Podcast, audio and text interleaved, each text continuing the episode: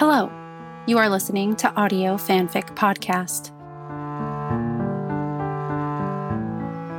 Bloom by Frangipani Down Under on A O three. Rating, general audiences. one. The shop has been undergoing renovations for some time, and there's a poster in the window declaring the opening date for the weekend. The windows are papered so he can't see in, but the fascia is a series of vertical wooden stripes, and over the door, the same timber strips broken by large brass handles. There's a sign that reads, Bloom. At least it's not another coffee shop, Mulder thinks. He heads over the road to Bean and orders a macchiato. two. She's been there all night, posing stems of Dahlia Arabian night into flask beakers and rearranging the tiny white pebbles around her miniature succulent displays that sit inside bell jars of various sizes on the mantles around the sides of the shop. On the walls, she wipes the glass of timber-framed prints, displaying dramatic water splashes, the silvery swirl of Milky Way on a midnight background, super close-ups of the fuzzy copper, anthers of daylilies. Just unlock it, Danes, Missy says, rubbing her hands down her apron.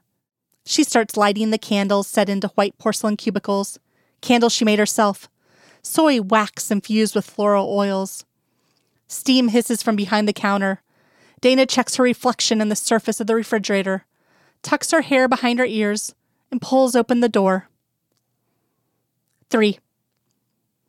Walt is standing, hands on hips, in front of the door of Bean. Mulder is next to him, looking across at Bloom, where there are no buckets of flowers on the sidewalk, but he does spot a pair of young women, both redheads, just inside. I thought it was a florist, he says, and follows Walt back inside.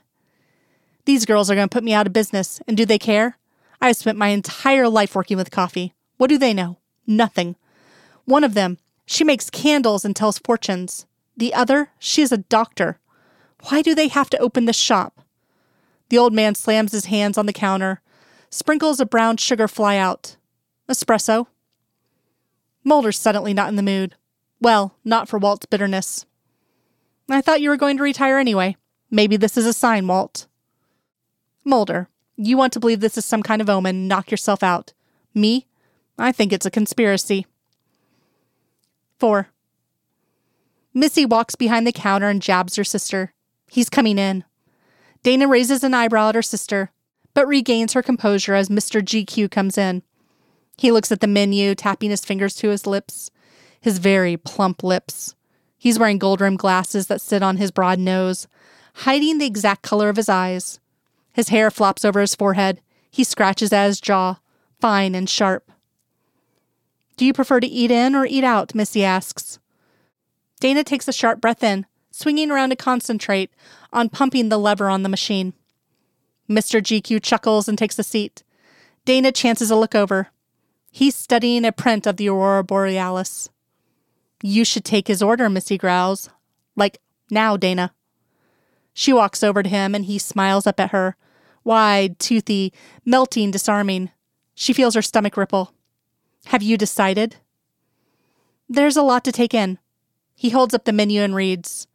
The magnesium in hard water sticks to the Eganol, a chemical found in coffee.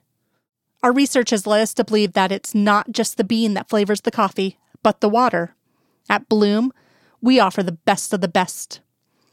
Removing his glasses, she sees his eyes are green. Then they darken as he speaks. What's your recommendation, doctor? Her heart thumps. How did he know that? Her eyes flick past her to the door. Ah, Walt. Of course. Scully, she replies. Depending on how strong you like things, mister. Mulder, he says. Just Mulder. I like most things strong. five. He alternates his time between Bean and Bloom. Each offers a different experience. He enjoys Walt's traditional service, theatrical stories, sticky pastries. But there's something economical about Dana's coffee, about the shop itself, about her. Where Bean is honest and old-fashioned, warm and homely.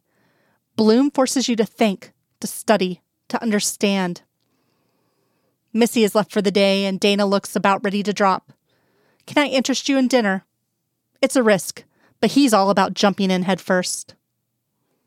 Logically, I should say no, she says, but she doesn't.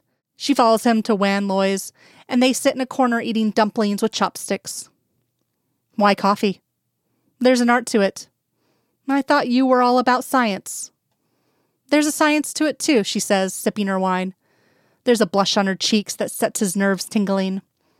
For instance, did you know that calcium and magnesium dissolve as charged particles in water? Most of the flavor compounds in coffee are negatively charged when dissolved in water, which means they are attracted to the positively charged metal ions. Opposites attract, he says. Interesting theory. You have another theory? She does air quotes, and he pours her more wine. Oh, yes, he thinks. He has plenty more theories.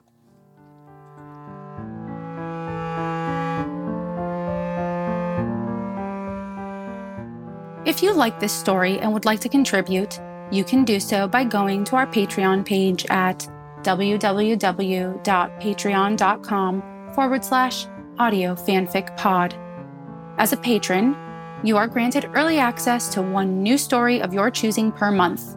Thank you for listening, and remember, the stories are out there.